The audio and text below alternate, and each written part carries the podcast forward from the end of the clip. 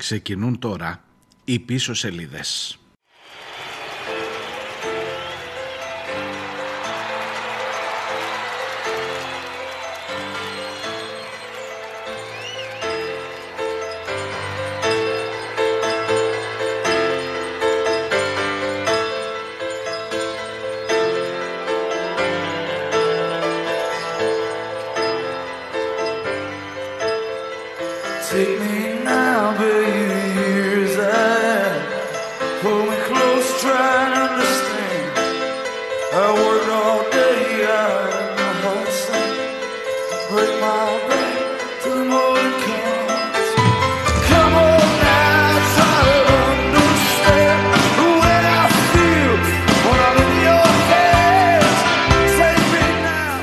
Σας, καλώς ήρθατε. Αυτός εδώ είναι το αφεντικό, ο Bruce Springsteen, 72 ετών σήμερα, 23 ε, Σεπτεμβρίου του 1949 γεννημένος.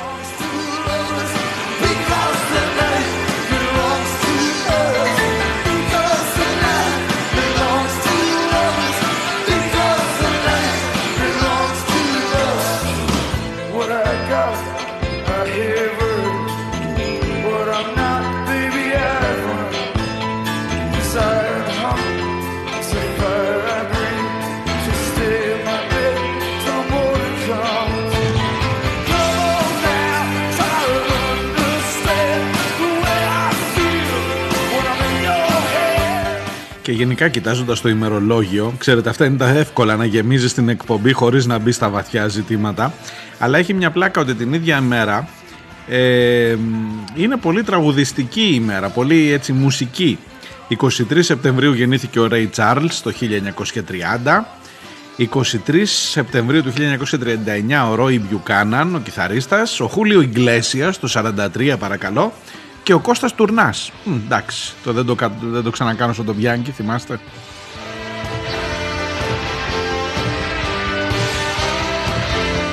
Είπα να ξεκινήσω σήμερα έτσι με κάτι πιο ε, όφρε παιδί μου γιατί πολλά μας έχουν πέσει.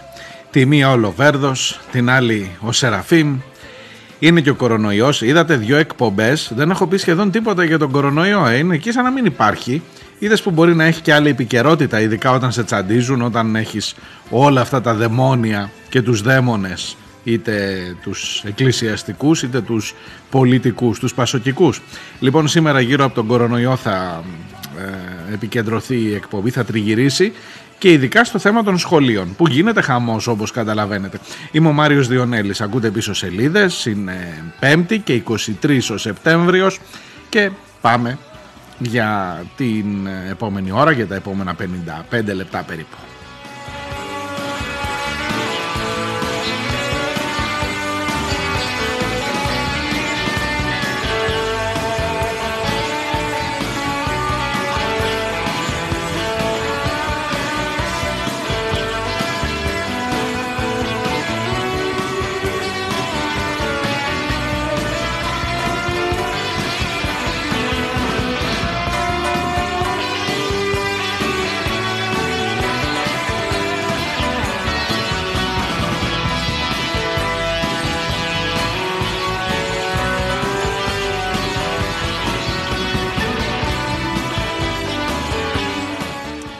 Λοιπόν, δεν θέλω να σας στενοχωρήσω, μάλλον να σας ευχαριστήσω θέλω λέγοντάς σας ότι είναι προς αναθεώρηση, το φέρνουν από εδώ, το φέρνουν από εκεί, το μαγειρεύουν λίγο έτσι, κοιτάνε τα νούμερα μήπως βγαίνουν με κάποια συνθήκη λίγο διαφορετική να είναι πιο ευνοϊκά, αλλά όπως και να τα κάνεις με τον ήλιο τα βάζω, με τον ήλιο τα βγάζω τα ρημάδια και δεν βγαίνουν τα νούμερα.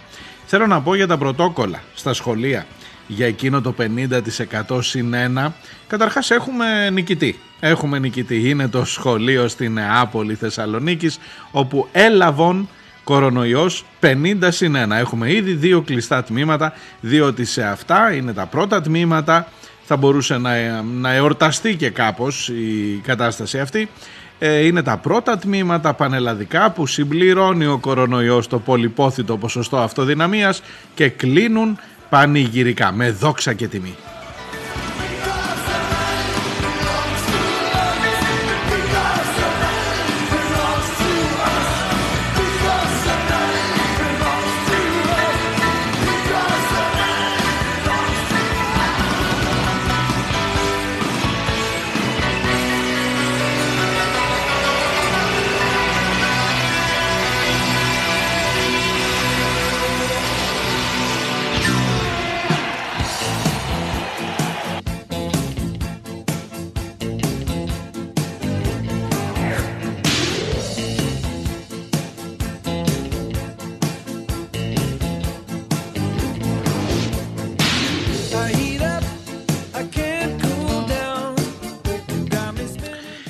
Επίσης έλαβαν κρούσματα σε παιδιά 3.559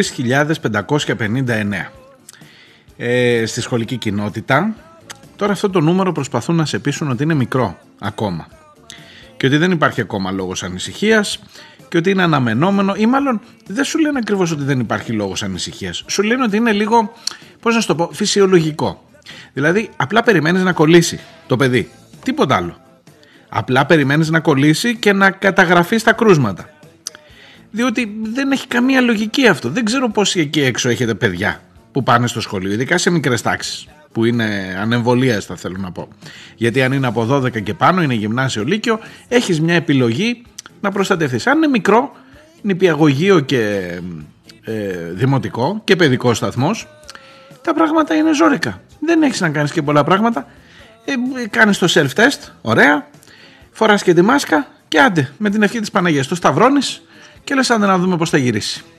Και περιμένεις έτσι και υπάρξει κρούσμα να πάει στο 50% για να κλείσει το τμήμα και τώρα σε ρωτώ όπου να είναι θα ακούσετε ότι θα αλλάξει αυτό το 50% και εδώ θα είμαστε και θα το δείτε. Παραβιάζω ανοιχτές θύρες. Βεβαίως έχω να πω, δεν έχει και πολύ σημασία ρε παιδί μου να λες να εγώ τα έλεγα. Δεν μ' αρέσει αυτός ο ρόλος, αλλά εγώ τα έλεγα. Ε, πώς να το κάνω τώρα. Αφού τα έλεγα ότι αυτό το 50 συν 1% είναι εγκληματικό, είναι χαζό, είναι ηλίθιο. Πώς να το κάνουμε τώρα. Και εκείνη η διαδικασία με το να κοιτάμε ο πισινός, ο μπροστινός, ο πλαϊνός ε, Μα λένε οι δασκάλες στο σχολείο. Βρε, παιδιά, για δείτε και κάτι άλλο που δεν το έχω αναφέρει και εγώ στην εκπομπή.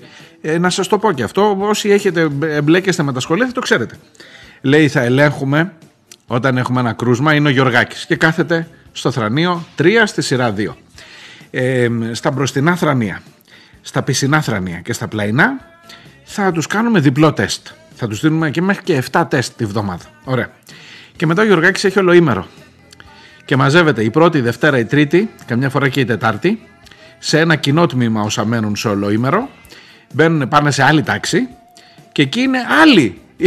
Οι μπροστινοί, οι πισινοί, οι πλαϊνοί. Αυτοί θα παίρνουν που είναι στο ολοήμερο με το Γιωργάκη που ήταν ή ο Γιωργάκης πιάνεται ως κρούσμα στη μία τάξη στο κανονικό τμήμα και πιάνουμε αυτούς τους πισινούς και μετά στο ολοήμερο δεν πιάνουμε τους άλλους πισινούς για να τους δώσουμε ή πιάνουμε όλους τους πισινούς μπροστινούς, δεξιούς, αριστερούς. Έχει μια πλάκα το θέμα, είναι τραγικό στη βάση του, είναι, είναι απίστευτο το με ποιο τρόπο αυτή τη στιγμή στέλνουμε τα παιδιά στο σχολείο. Και σου λένε ότι έλα μωρέ φυσιολογικό είναι έτσι και αλλιώς μάλλον η εξάπλωση, η, η μετάλλαξη δέλτα εξαπλώνεται πάρα πολύ γρήγορα και στην ουσία σου λέει περίμενε να κολλήσεις. Τίποτα μην κάνεις άλλο, κάτσε εκεί, θα σου έρθει. Θα έρθει αυτό μόνο του, μην, μην αγχώνεσαι. Δεν ξέρω, το καταλαβαίνω εγώ λάθος. Τι να πω, τι να πω πραγματικά. Ε, είναι υπό αναθεώρηση το πρωτόκολλο αυτό. Φωνάζουν οι, οι ειδικοί Περιμένουμε τους ε, λοιμοξιολόγους να πάρουν θέση. Ο κύριος Σωτήρης Τσιόδρας, δεν ξέρω που είναι αυτές τις μέρες. Ο Μαγιορκίνης ε, είναι λιγάκι. Ε, λουφάζουν. Λουφάζουν. Σου λέει κάτσε να δούμε πώς θα πάει το πράγμα. 3.559 κρούσματα σε παιδιά και έχει τελειώσει μόνο μια μισή εβδομάδα μαθημάτων. Και έχεις ήδη τα δύο πρώτα τμήματα που έκλεισε ο κορονοϊός το 50% και έχεις την ε, βεβαιότητα ότι φέτος δεν θα κλείσουν τα σχολεία. Ούτε σε lockdown θα πάμε.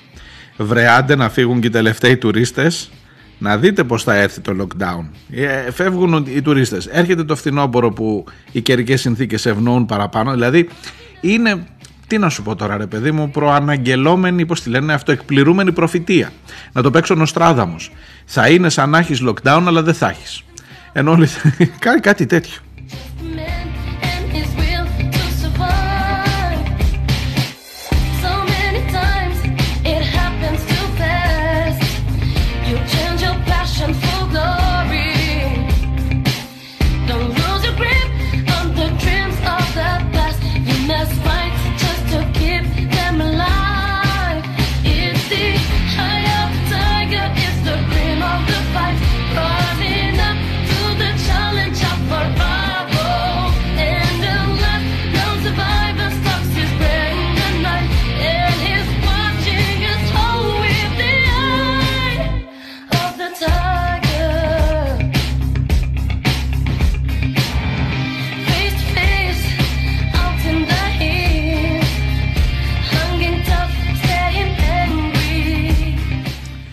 Πλάκα όμως μεγάλη το διάβασμα των αριθμών. Δηλαδή πάνω που βλέπεις, για να μην τρομάξεις πολύ με το 3559, ε, ξαναθυμίζω, τα κρούσματα σε παιδιά ηλικίας 4 ως 18 ετών. Σε σχέση με την προηγούμενη εβδομάδα είμαστε στο συν 14%. Είναι το 24% των συνολικών κρουσμάτων που έχουμε στη χώρα. Δηλαδή από, τα 100 κρούσματα το 1 τέταρτο περίπου είναι παιδιά μέχρι 18 ετών. Αλλά σου λέει εσύ μην τρομάζεις, δεν έχει, καταρχάς δεν έχει να κάνει με το σχολείο.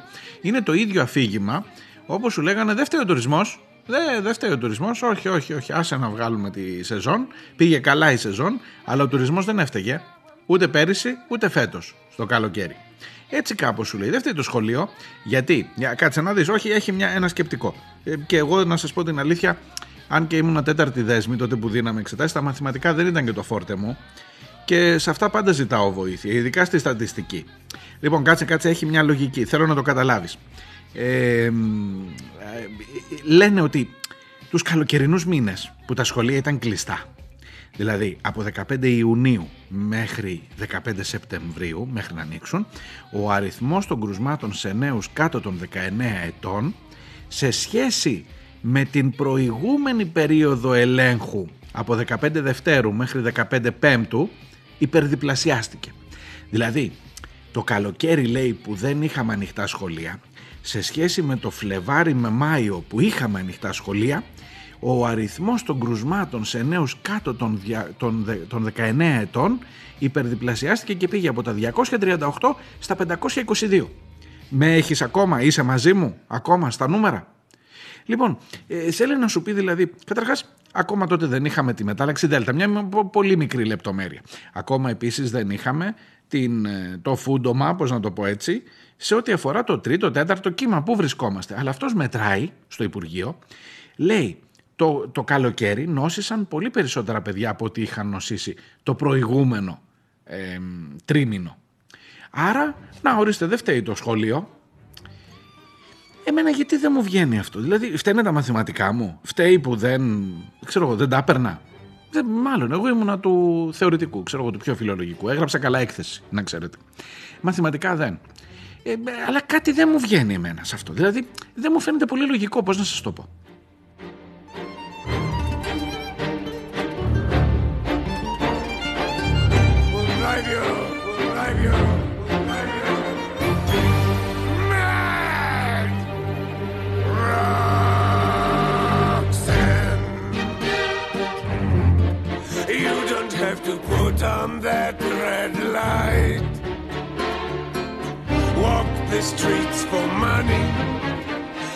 Κάτσε να το ξαναπιάσω γιατί με απασχολεί λίγο.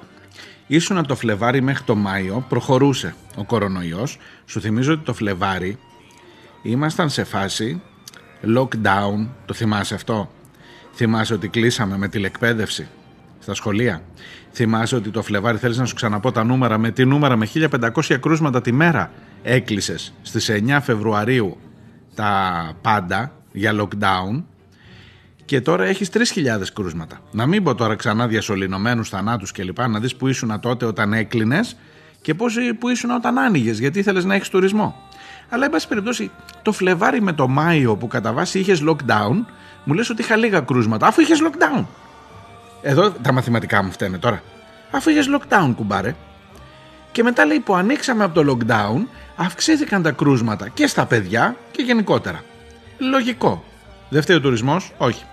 Ε, άρα λοιπόν, αφού το καλοκαίρι αυξήθηκαν τα κρούσματα σε σχέση με όταν ήμασταν κλειστοί και είχαμε λίγα κρούσματα σε παιδιά, πάει να πει ότι τώρα που ξανά ανοίγουμε τα σχολεία και αυξάνονται τα κρούσματα, δεν φταίει το σχολείο, αφού και το καλοκαίρι αυξάνονταν τα κρούσματα σε σχέση με πριν που είχαμε lockdown και δεν είχαμε κρούσματα. Είμαι εγώ χαζός; Όχι, άμα δεν τα παίρνω να μου πείτε, να μου στείλετε μήνυμα, ρε παιδί μου. Εντάξει, δεν... και, βλέπετε ότι ξεκινάω από το δεν ξέρω. Από το ότι δεν, δηλαδή, μπορεί να με προδίδει η επιστήμη των μαθηματικών και της στατιστικής. Το ξαναλέω, δεν είναι το φόρτε μου. Αλλά κάτι δεν μου κολλάει.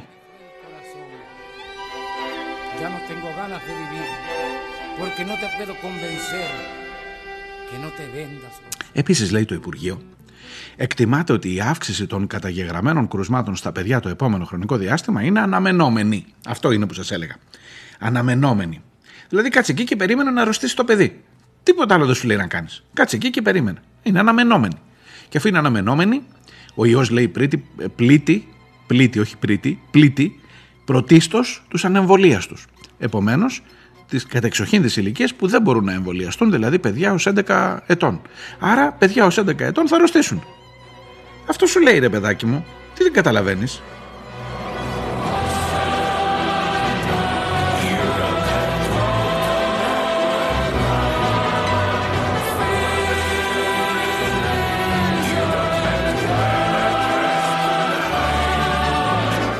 Έχει ένα πολύ μεγάλο, ένα τεράστιο να με το συμπάθειο επιχείρημα η κυρία Κεραμέως. Το λέει και στις συνεντεύξεις της, στις τηλεοπτικές και τις ραδιοφωνικές. Ε, στις ραδιοφωνικές δεν φαίνεται το ωραίο κολλιέ για να πεις στο Μέγκα να τις κάνουν κοπλιμένο. Ε, τα self-test, αφού κάνουμε τώρα και σε υποχρεώνει, την ε, Δευτέρα το κάνεις, το δίνεις την Τρίτη. Την Πέμπτη το κάνεις, το δίνεις την Παρασκευή στο σχολείο. Άμα υπάρξει το θέμα με το κρούσμα, κάνει ο πισινός, ο πλαϊνός κλπ. που λέγαμε, κάνουν και τα έξτρα κλπ. στο σχολείο και σου λέει το σχολείο είναι βρε παιδί μου μία, μία αιστεία που κάθε μέρα τα παιδιά ελέγχονται σχεδόν κάθε μέρα ή κάθε δύο-τρεις μέρες ή δύο φορές τη βδομάδα έστω. Άρα λοιπόν σου λέει ότι ε, η κατακόρυφη αύξηση των εργαστηριακών και αυτοδιαγνωστικών ελέγχων στους μαθητές έχουμε φτάσει λέει να δίνουμε 1,2 εκατομμύρια τεστ.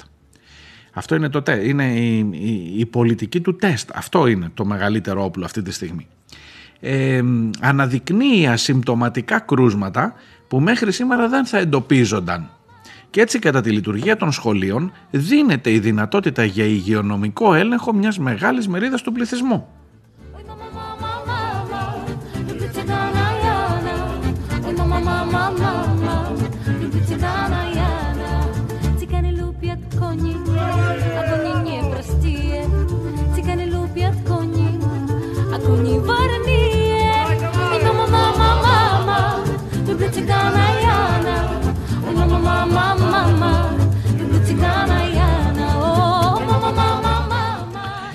Δηλαδή σου λέει όσο στέλνεις το παιδί στο σχολείο και το ελέγχεις το ελέγχεις εσύ, όχι το ελέγχουμε εμείς το ελέγχεις εσύ γιατί σου ζητάμε εμείς το πιστοποιητικό αυτό που το κάνεις και έτσι στα τζούφια γιατί άλλο πράγμα αυτό και άλλο να είχες συνεργεία του ΕΟΔΗ κάτι άκουσα να ψελίζει η αντιπολίτευση Συνεργεία λέει του ΕΟΔΗ τουλάχιστον στα μεγάλα σχολεία. Μήπως θα έπρεπε. Άκουσα το φίλι να το λέει στη Βουλή. Μήπως θα έπρεπε. Ε, όσο όμως σε βάση περιπτώσει ελέγχεται είναι υποέλεγχο και η κατάσταση γιατί σε αναγκάζουμε να κάνεις έστω αυτό το self-test. Άμα το κρατούσες λέει το παιδί στο σπίτι και ήταν ασυμπτωματικό δεν θα το καταλάβαινες ποτέ ότι έχει κορονοϊό και άρα θα συνέχιζε να ε, διασπείρει τον ιό στην κοινότητα, στους παππούδες, στις γιαγιάδες. Αυτό εννοεί, ότι όσο τα έχουμε εμείς στο σχολείο και σε βάζουμε σε αυτή τη φάμπρικα του self-test, είναι πιο ελεγμένα. Έχει μια βάση, έχει μια βάση για να είμαστε δίκαιοι.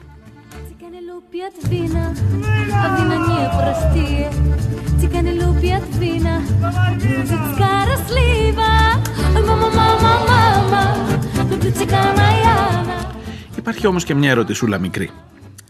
Στην ουσία μου λες, φέρνε το εσύ εδώ και μόλις αρρωστήσει θα το καταλάβουμε. Το ενδεχόμενο να μην αρρωστήσει δεν το εξετάζουμε. Έχετε καταλάβει; Το ενδεχόμενο να μην αρρωστήσει το παιδί, δηλαδή να είναι προφυλαγμένο, να του πεις ότι ρε παιδί μου, αν δεν μπορούμε, θα μου πεις τώρα τι θέλεις, θέλεις να ξαναμπλέξεις με τηλεκπαίδευση; Αυτό θέλεις. Ναι, άμα χρειάζεται να ξαναμπλέξω, ξέρω εγώ. Δηλαδή, ή εν πάση περιπτώσει, να μην είμαι στη φάση που περιμένω να ψηφίσει κορονοϊό το τμήμα και να έχει 50 1% για να κλείσει και για να γυρίσουμε στην τηλεκπαίδευση. Πέρυσι ήμασταν με δύο με τρία κρούσματα. Το ξαναλέω. Ε, σου λέει φέρνε το εδώ και μόλις αρρωστήσει θα το μάθεις αμέσως. Δηλαδή μπορείς να κοιμάσαι ήσυχος με αυτό τώρα έτσι. Ότι μόλις αρρωστήσει το παιδί θα το καταλάβουμε το ενδεχόμενο να μην αρρωστήσει, να είναι προφυλαγμένο, να το προφυλάξεις από έναν χώρο υπερμετάδοσης όπως είναι το σχολείο, που μπλέκονται το ένα πάνω στο άλλο, που είναι σε μια κατάσταση που έτσι κι αλλιώς δεν μπορείς να την ελέγξεις. Σε αυτά που σας έλεγα με τα ολοήμερα και λοιπά που μετά γίνονται τουρλουμπούκι τα παιδιά.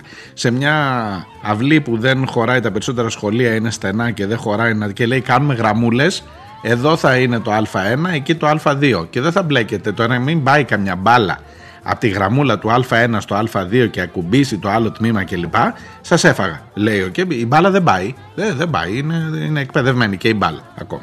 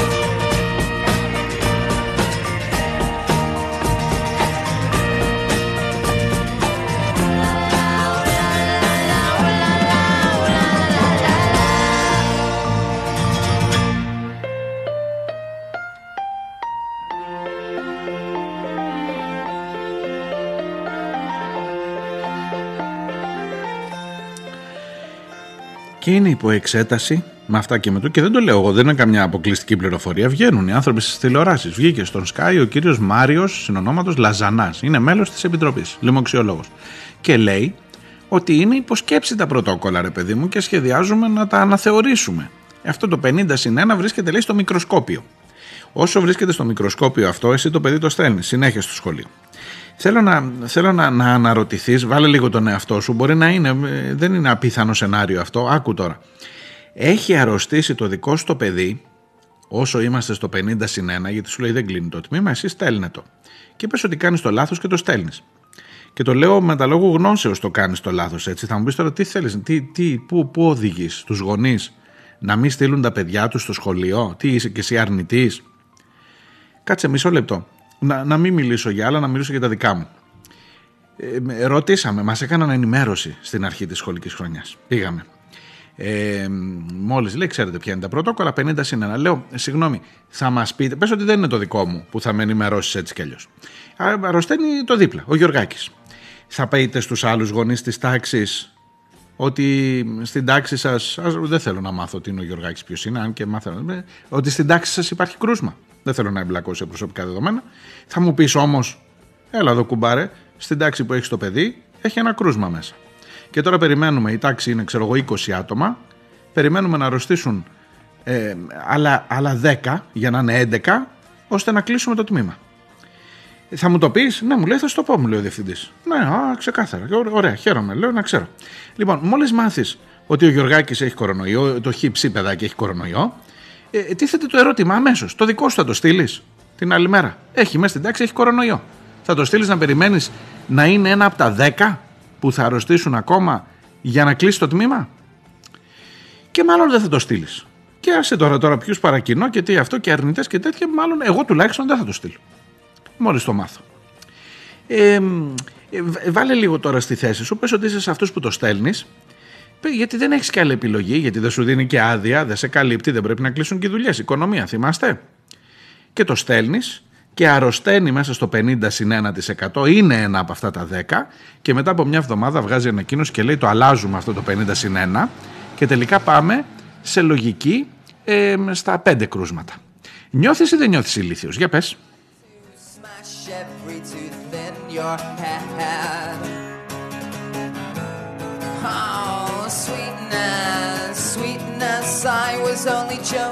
Διάλειμμα και τα λέμε τα υπόλοιπα στο δεύτερο μέρος.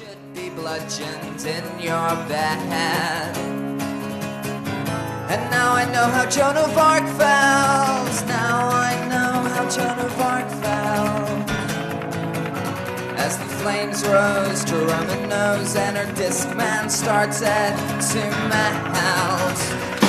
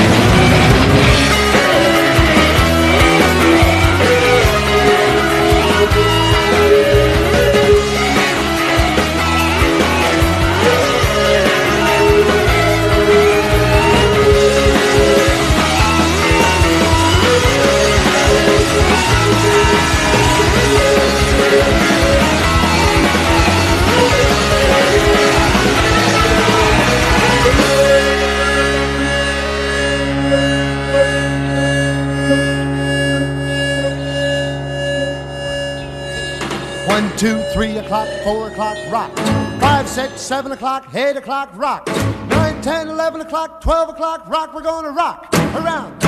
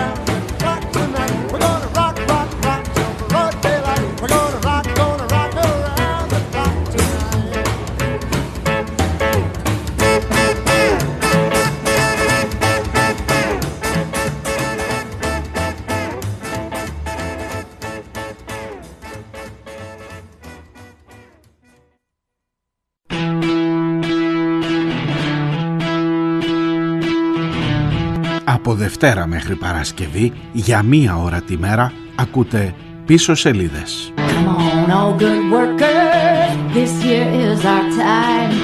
Now there's folks in Washington who care what's on our minds. Είμαι ο Μάριος Διονέλης και νομίζω πως οι σημαντικές ειδήσεις είναι γραμμένες στα ψηλά, στις πίσω σελίδες της επικαιρότητας, σε αυτές που σε κάνουν να αποφασίσεις με ποιους πραγματικά είσαι.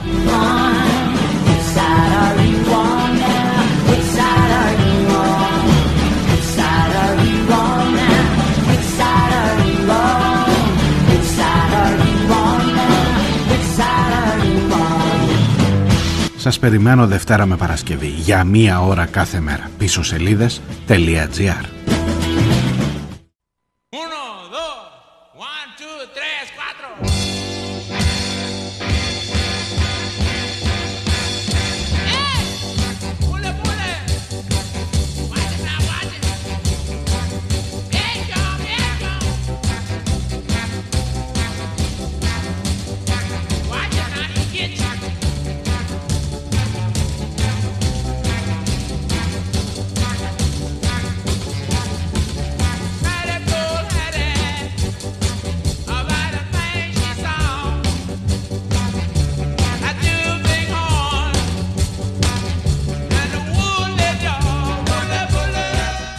Εδώ είστε, ακούτε πίσω σελίδες. Είμαι ο Μάριος Διονέλης. Πέμπτη και 23 ο Σεπτέμβριος πίσω σελίδες.gr το site της εκπομπής για τα δικά σας μηνύματα. Στα σχολικά γυρίζει η σημερινή κουβέντα. Στα κορονοσχολικά, αν θέλετε να είμαι λίγο πιο ακριβής. Έτσι λοιπόν που λέτε, σου λέει, στείλ το εσύ και μόλις καταλάβουμε ότι έχει κορονοϊό θα το μάθεις. Ή μάλλον μόλις έχει κορονοϊό θα το καταλάβουμε αφού κάνουμε συνεχώς τεστ. Εκείνη η μικρή πιθανότητα το ενδεχόμενο να μην κολλήσει μάλλον δεν παίζει πια. Και σε όλη αυτή τη διαδικασία προσπαθείς τώρα εσύ να βρεις ποια είναι η άκρη του νήματος και τι να κάνεις ε, για να προστατέψεις το παιδί να πιστέψεις ότι ρε παιδί μου τα παιδιά το περνάνε πιο χάλαρα δηλαδή εντάξει δεν είναι και πανικός δηλαδή ε, μην τρελαίνεσαι σου λέει και είναι αλήθεια ότι τα παιδιά το περνάνε πιο χαλαρά αν και λέει ο Τζανάκης τον θυμάστε τον Τζανάκη που τον συζητούσαμε πριν από μερικές εβδομάδες ότι 300 με 500 παιδιά τελικά θα χρειαστεί να νοσηλευτούν από κορονοϊό γιατί θα είναι πιο βαριές περιπτώσεις. Και αν είναι το δικό σου, δεν είναι λίγα 500 παιδιά να νοσηλευτούν. 3.500 παιδιά που νοσούν ήδη από την πρώτη μια μισή εβδομάδα δεν είναι λίγα που να πάρει ευχή. Και εσύ περιμένεις να πιάσει το 50 συν 1. Και ξαναρωτώ, νιώθεις ή δεν νιώθεις ε, εξαπατημένος για να μην πω βλάκας; Όταν το δικό σου θα έχει νοσήσει με το 50 συν 1, θα, το έχεις, θα έχει συνεχίσει να στέλνεις το παιδί επειδή έτσι σου επιβάλλει, επειδή δεν σου καλύπτει τηλεκπαίδευση και δεν σου καλύπτει τίποτα και την επόμενη μέρα θα ανακοινωθεί ότι αυτό το 50 συν 1 ήδη το λένε παιδί μου, ήδη το λένε ότι δεν θα δουλέψει και ότι πρέπει να αναθεωρηθεί. Και μόλις αναθεωρηθεί θα σου πούνε ότι ε, τελικά στα 3 ή στα 5 ή στα ξέρω εγώ τόσα κρούσματα πρέπει να κλείνει το τμήμα και να κάνουμε τηλεκπαίδευση. Και άρα αν είχε κλείσει μια, εβδο- μια εβδομάδα ή τρεις μέρες πιο πριν δεν θα είχε κολλήσει το δικό σου, σου λέω εγώ. Είναι ακριβώς η ίδια φάση όπως τότε με το εμβόλιο της AstraZeneca. Το θυμάστε; και που είχε και πολύ τραγικότερες συνέπειες από το αυτό που σας λέω να νοσηλευτούν 300 με 500 παιδιά που λέει ο Τζανάκης. Τότε που σου λέγανε ε, μέχρι τα 60 ε, συνιστάται το AstraZeneca. Δηλαδή στα, στους 45 ήταν υποχρεωτικό. Μέχρι 44, μέχρι 45 ήταν υποχρεωτικό. Μέχρι 44. Αν ήσουν 45 και πάνω, είχες όλες τις επιλογές. Και μετά ένα ωραίο πρωί άρχισαν να σου λένε ότι από τα 60 και πάνω είναι ενδεδειγμένο και ότι για τους νέους δεν κάνει. Νιώθεις ή δεν νιώθεις ηλίθιος αν το έχεις κάνει; Δεν λέω αν το έχεις κάνει και έχεις πάθει κάτι που νιώθει, είσαι σε τραγική θέση. Δείτε τους ανθρώπους που έμειναν πίσω, που έχασαν τους δικούς τους. Ξέρετε για ποια περίπτωση σας μιλάω, ειδικά για την Κρήτη. Αλλά εγώ σου λέω αυτός που κινδύνεψε ρε παιδί μου, που το έκανε, που σου είπανε ε, ε, έλα δεν τρέχει τίποτα κάτω για τους 44 είναι μια χαρά αυτό μόνο, κανένα άλλο για να το ξεστοκάρουμε και μετά από ένα μήνα είπαν ότι από τους πάνω των 60 κάνει αυτό το εμβόλιο και για τους μικρούς δεν κάνει νιώθεις ή δεν νιώθεις ηλίθιος ρε παιδί μου;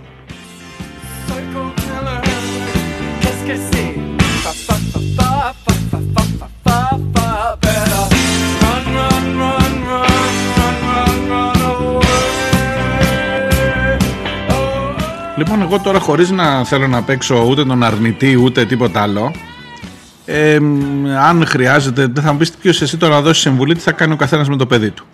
Αλλά αυτό το 50 συν 1 επειδή θα καταργηθεί, εγώ θα σας έλεγα μόλις το παιδάκι, μόλις μάθετε ότι στο τμήμα και είστε τυχεροί και δεν είναι το δικό σας. Μόλις μάθετε ότι στο τμήμα έχει κορονοϊό, ας το κράτα το στο σπίτι και άμα έχεις και θέματα, δεν σου πει κανείς για απουσίες, πήγαινε πάρε ένα χαρτί ότι έχει ξέρω εγώ μαγουλάδες. Πε, πε, πες κάτι άλλο, ρε παιδί μου, εύκολο είναι τώρα. Δηλαδή, σε οδηγεί το σύστημα να κάνεις παπάντζα, τα έχω ξαναπεί. Σε οδηγεί το σύστημα. Αλλά είναι χαζό να στείλεις το παιδί σε μια αίθουσα που έχει κορονοϊό με την κεραμέως να σου λέει ότι αφού ελέγχουμε κάθε μέρα, μόλις αρρωστήσει θα το μάθεις. Δεν υπάρχει θέμα. Τι κάνεις έτσι. fa, better Run, run, run, run, run, run, run away Μια που λέω για αρνητές. Ε, τώρα έχουμε γυρίσει τούμπα. Έχουμε γυρίσει τούμπα. Προσέξτε να δείτε τι γίνεται τώρα. Ε, πέρυσι ήμασταν στη φάση δεν στέλνω το παιδί στο σχολείο γιατί αρνούμε να φορέσει μάσκα και δεν το στέλνω καθόλου. Τώρα ο αρνητής έχει ξετσουμίσει και λέει θα το στείλω με το ζόρι στο σχολείο και θα μου το πάρεις χωρίς μάσκα και κάνει επεισόδιο για να μπει. Ενώ την άλλη φορά ήταν επεισόδιο και δεν ε, λέει, δε- και χάσανε ε, παιδιά. Και στα Χανιά υπάρχει η Διευθύντρια Πρωτοβάθμιας Εκπαίδευσης, η κυρία Ψαρουδάκη, η οποία είπε συγκεκριμένα υπάρχουν παιδιά που δεν έκαναν σχολείο. Τώρα οι γονείς, οι αρνητές, θέλουν να πάνε, κάνουν και μήνυση. Ο άλλος ζητάει 2,7 εκατομμύρια από τη, από τη Διευθύντρια γιατί λέει δεν του βάζει το παιδί μέσα. Και πόσο, πώς το όρισε αυτό το 2,7 εκατομμύρια δεν το έχω καταλάβει ακριβώς. Αλλά τέλος πάντων φαντάζομαι με μια λογική θα είναι το τι θα πάρει. Τώρα θα σας πω τι θα πάρει. Αλλά τέλος πάντων ε, ε, έγινε μια καλή κίνηση από το Θεοδωρικάκο. Και να το, να το παραδεχτούμε και να του το αναγνωρίσουμε. Ε, Θεοδωρικάκος, σας θυμίζω, ο διάδοχος του Χρυσοχοίδης στο Υπουργείο Προστασίας του Πολίτη.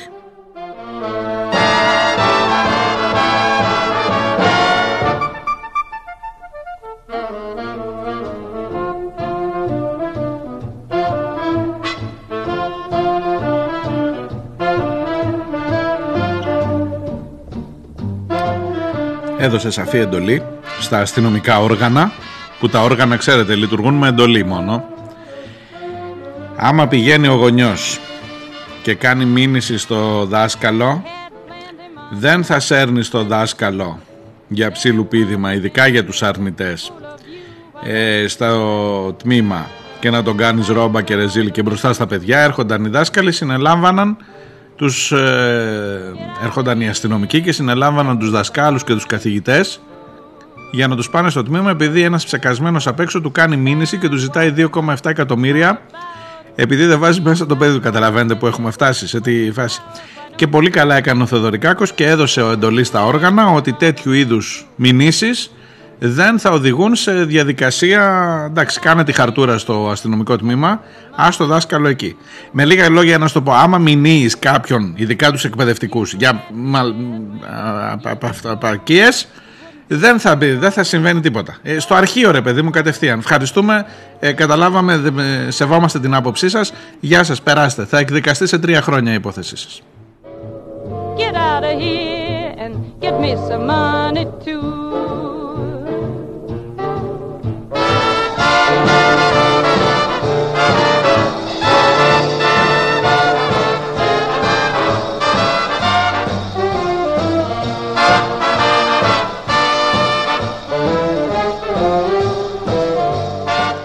Και επίσης να σας πω κάτι.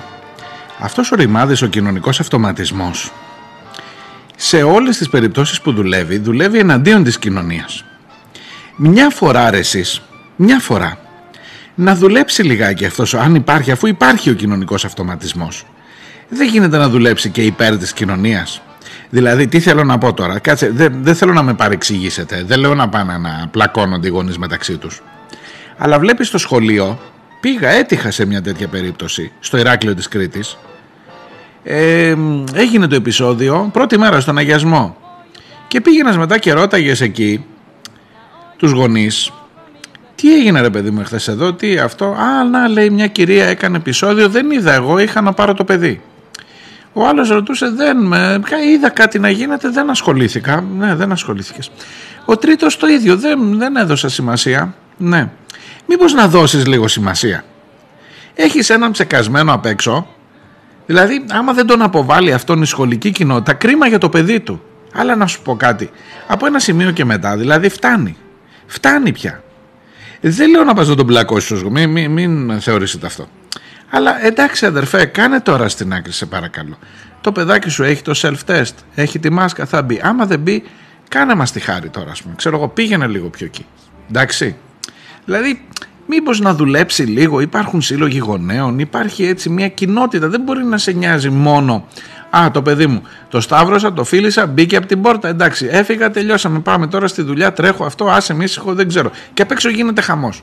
Και είναι ένας τύπος που λέει «Θα κάνω μήνυση στη δασκάλα που δεν μου βάζει το παιδί». Σε αφορά εσένα, σαν, ε, σαν γονιό. Είναι στο σχολείο σου γίνεται που να πάρει ευχή, στο σχολείο του παιδιού σου. Είσαι, νιώθεις κομμάτι της σχολικής κοινότητας. Προσοχή, ξαναλέω, δεν λέω να πάω να τον πλακώσει εσύ. Αλλά άμα πάρει ένα σαφές μήνυμα ότι κοίταξε να δεις, αδερφέ, εδώ πέρα. Δηλαδή, εντάξει, μέχρι ένα σημείο τώρα όλο αυτό έτσι. Πανηγυράκι, πανηγυράκι, εντάξει, το καταλάβαμε. Αλλά φτάνει, ευχαριστούμε τώρα. Ε, ε, περάσαμε ωραία μαζί σας. Ωραία, να τα ξαναπούμε την άλλη εβδομάδα. Γεια σας. believe they're true. Oh, give me your lips for just a moment, and my imagination will make that moment live. Mm, give me what you alone can give, a kiss to build a dream on.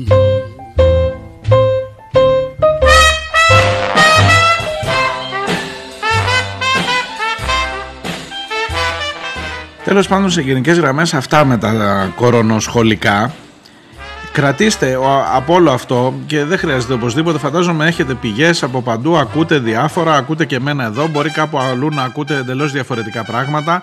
Να είναι απόλυτα σίγουροι ότι τηρούνται τα πρωτόκολλα και ότι είναι τα σωστά πρωτόκολλα. Μπορεί να το ακούτε σε διάφορες εκδοχές όλο αυτό το θέμα. Ε, μ, κρατήστε τουλάχιστον από μένα ότι αυτό το 50 συν 1 σε λίγο θα αλλάξει. Και είναι απόλυτα φυσιολογικό να αλλάξει γιατί είναι παράλογο. Οπότε μην πηγαίνετε με, με βάση αυτό, τουλάχιστον σε ό,τι αφορά τα σχολιά. Ε, και ίσως αυτό να είναι και μια προτροπή και για δασκάλους και γενικότερα για τη σχολική κοινότητα που λέμε γονείς, δασκάλους, μαθητές, παιδιά. Επίσης καλό είναι να ξέρουν, να βλέπουν τι συμβαίνει. Και ο Θεός φυλάξει, τι να πω τώρα, ξέρω εγώ. Αυτά, μέχρι εκεί.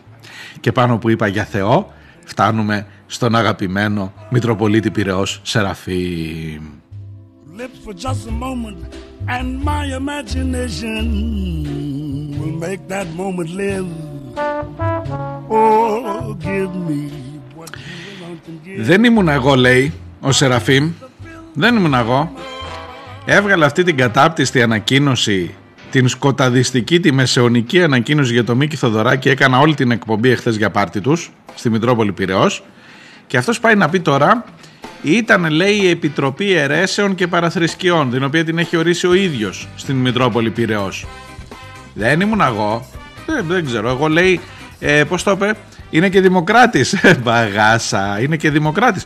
Και λέει, εγώ σέβομαι, δεν, ε, δεν λογοκρίνω τις απόψεις των συνεργατών μου. Ήταν απόψεις των συνεργατών του στη Μητρόπολη, αλλά δεν απηχούν τις θέσεις. Δεν ήταν προσωπικό άρθρο, προσωπική τοποθέτηση του Μητροπολίτη Πυραιός Σεραφείμ. Το σκοτάδι το πηχτό που ξεχύθηκε από την, ε, ε, από- στα, στα σκαλιά της εκκλησίας στον Πειραιά ήταν των συνεργατών του που δεν τους λογοκρίνει. Έχει υπάρξει και η, η- η κατακραυγή γενικώς. Και σου λέει τώρα ή κρύβεται ή σου λέει άσε να κάνω λίγο γιατί πολλοί μου την πέφτουνε ξέρω εγώ άμα περάσετε Πειραιά μεριά μπορεί να ακούσετε τις καμπάνες αντί να κάνουν ντιντά να κάνουν ξέρω εγώ κοκοκό πακ, πακ, πακ, πακ, έτσι. Δεν- ε, προσέξτε το λίγο προσέξτε το λίγο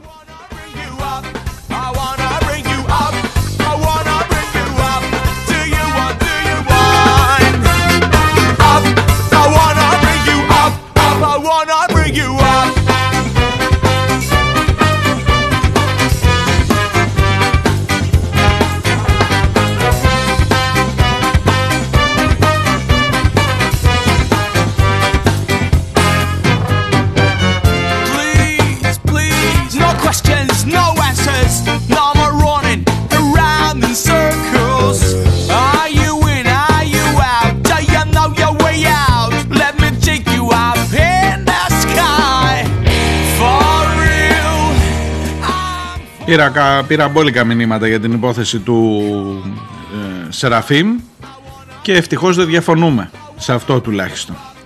Ε, ρασοφόροι σκοταδιστές μου γράφει ο Πολυχρόνης. Οι άνθρωποι δεν παραδέχονται το διαφωτισμό. Το πνευματικό κίνημα ουσιαστικά δεν πέρασε από την Ελλάδα του διαφωτισμού μου λέει ο Στάθης. Οι υπόποι μου γράφει η στάση τους για τον μεγάλο Καζατζάκη δεν τους δίδαξε τίποτα τελικά. Η Μαρίνα μου γράφει το σύστημα πάντως τους χαϊδεύει τους χρηματοδοτεί με έκτακτες χρηματοδοτήσεις και τους χρησιμοποιεί βούτυρο στο ψωμάκι του ακροδεξιού προφίλ που πλασάρει ε, και γενικώς και γενικώς. Βλέπω ότι σε αυτό είμαστε μαζί ευτυχώς. Ε, δεν, ξέρω, δεν ξέρω αν έχει αποτέλεσμα αν είμαστε περισσότεροι. Είμαστε μαζί αλλά δεν ξέρω αν είμαστε περισσότεροι. Διότι το παπαδαριό επηρεάζει είτε το θέλετε είτε όχι καταστάσεις σε αυτή τη χώρα και από ό,τι φαίνεται θα επηρεάζει για καιρό. Και το παπαδαριό το, πα- το, το, το χαϊδεύουν, το θοπεύουν οι πάντες. Οι πάντες όμως, ε. Καλά ο Μητσοτάκης. Δηλαδή, να ρε παιδί μου, με αφορμή αυτή την ιστορία τώρα του Σεραφείμ για τον Μίκη.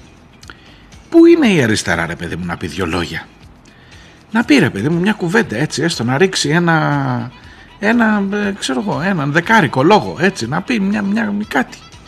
Ε, γιατί δεν καταδικάζει, γιατί πού είναι ρε παιδί μου η αριστερά αυτή τη στιγμή, γιατί δεν βγήκε καμιά ανακοίνωση γι' αυτό; Εγώ δεν βλέπω.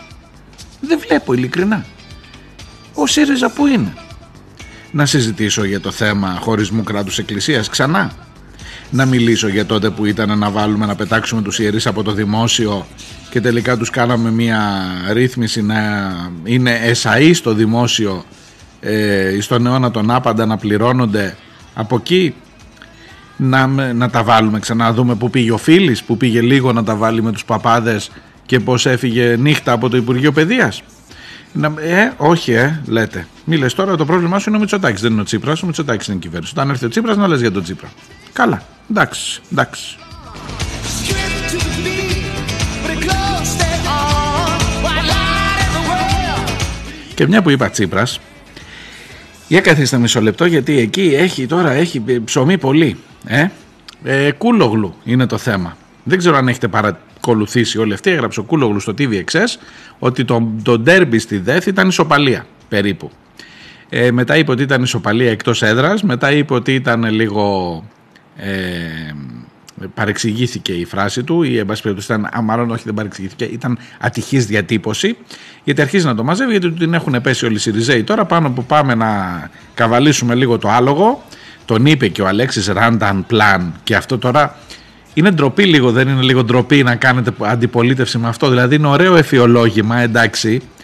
Αλλά τώρα να βλέπω γραμματείς νομαρχιακών επιτροπών του ΣΥΡΙΖΑ να μου ποστάρουν ε, random plan που να πάρει ευχή. Έχεις κάτι πιο έξυπνο να μου πεις; Ε, ε, έλα τώρα, σε παρακαλώ. Εν πάση περιπτώσει, ε, το πρόβλημά τους τώρα είναι ο Κούλογλου. Ότι βγήκε και είπε ο Ευρωβουλευτής και δημοσιογράφος ε, ότι πάνω που πηγαίναμε ρε παιδί μου να τώρα τραβάει το χαλί κάτω από τα πόδια του Αλέξη.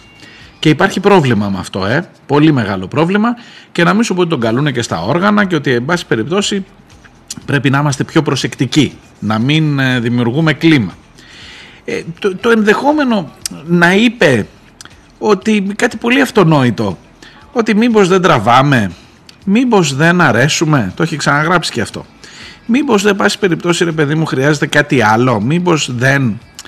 Ε, μια που είσαι υποτίθεται το αντίπαλο δέος αυτή τη στιγμή μήπως θα έπρεπε να πας λίγο διαφορετικά; Ε, σε απασχολεί αυτό; Να το πεις στα όργανα σου λέει. Όχι δημοσίως. Τι είναι εδώ το περάσαμε. Εντάξει.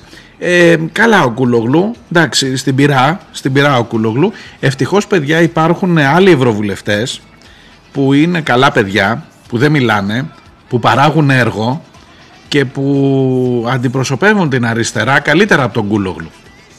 Ε, είναι ο Γεωργούλης, που τον πας στο Γεωργούλη. Τι κάνει αυτό το παιδί; Αυτός είχε πάει πενταήμερη. Έχει γυρίσει από την πενταήμερη στις Βρυξέλλες ή ακόμα. Και θυμάστε που πήγαινε κάτι και χοροπηδούσε και έβγαζε κάτι φωτογραφίες, σαν να έχει πάει πενταήμερη. Η κουντουρά.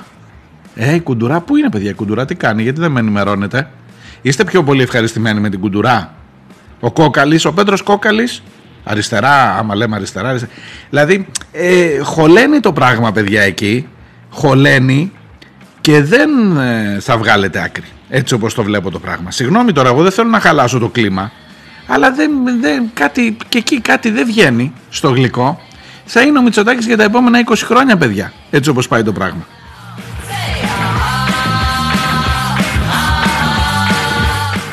Θα μου πεις εσύ μιλάς για αριστερά και ο άλλος έκανε ομιλία τόσες χιλιάδες λέξεις και δεν είχε ούτε μία φορά τη λέξη αριστερά. Ποια αριστερά; Πασόκ είμαστε όλοι, Πασόκ είναι, τέλος, εντάξει.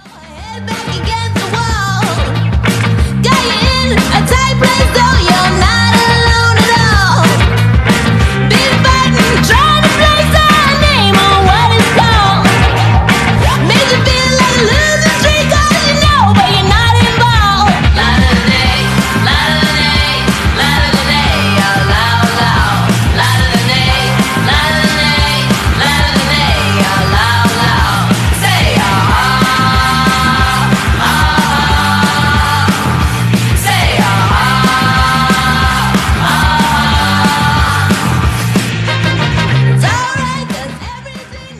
Ακόμα μια γυναικοκτονία χθες στη Ρόδο, στη μέση του δρόμου. Τον χώρισε λέει και την πυροβόλησε και μετά αυτοκτόνησε. Και είναι η εντέκατη γυναίκα μέσα στο 2021. Το ακούτε; Εντέκατη. Εντέκατη. Να το ξαναπώ. 11 άνθρωποι, 11 γυναίκες έχουν σκοτωθεί, έχουν δολοφονηθεί από τους συντρόφους τους ή από άνδρες σε πάση περιπτώσει. Και ακόμα εμείς συζητάμε αν πρέπει να λέμε γυναικοκτονία άμα δείτε ακόμα είναι αυτή η κουβέντα στα social media. Και το ενδεχόμενο ας πούμε να κάνεις κάτι ως πολιτεία, ως κράτος, ως κυβέρνηση που να πάρει ευχή ε, να κάνεις μια ενημέρωση, δεν ξέρω, να μπει σε, ένα- σε μια διαδικασία ακόμα και να αυστηροποιήσεις ε, δηλαδή πώς έχεις βάλει για ρατσιστική βία μήπως πρέπει εκεί να, να τιμωρούνται πιο πολύ, το έχω ξαναπεί εγώ δεν είμαι νομικός αλλά εν πάση περιπτώσει βλέπω να υπάρχει ένα θέμα τεράστιο. Δεν το βλέπει κανένας. Υπάρχει ένας ελέφαντας μέσα στο δωμάτιο. Έχεις 11 γυναικοκτονίες μέσα σε λιγότερο από ένα χρόνο μέσα σε 9 μήνες. Και, και, ντα- α, α, και πάμε τώρα στα ρεπορτάζ, στα τηλεοπτικά, δραματικές στιγμές, σκηνές σοκ, εν μέση οδό κλπ. Και, και, και το αντιμετωπίζουμε μόνο με αυτόν τον τρόπο του θεάματος την γυναικοκτονία. Ξαναρωτώ, το ενδεχόμενο να τιμωρούνται πιο αυστηρά τα εγκλήματα κατά των γυναικών και άρα έτσι να έχεις δώσει ε, ένα μήνυμα ως πολιτεία ότι δεν μπορεί να γίνει αυτό ανεκτό. Ή το ενδεχόμενο να πας πιο χαμηλά, να κάνεις μια κουβέντα για το πώς μεγαλώνεις τα αγόρια σου, πώς μεγαλώνεις, τι γίνεται σε αυτή την κοινωνία. Μήπως, μήπως λίγο πρέπει να σε απασχολήσει. Όχι, τώρα έχουμε τον κορονοϊό, τώρα έχουμε τα υπόλοιπα θέματα, δεν προλαβαίνουμε. Εντάξει, εντάξει.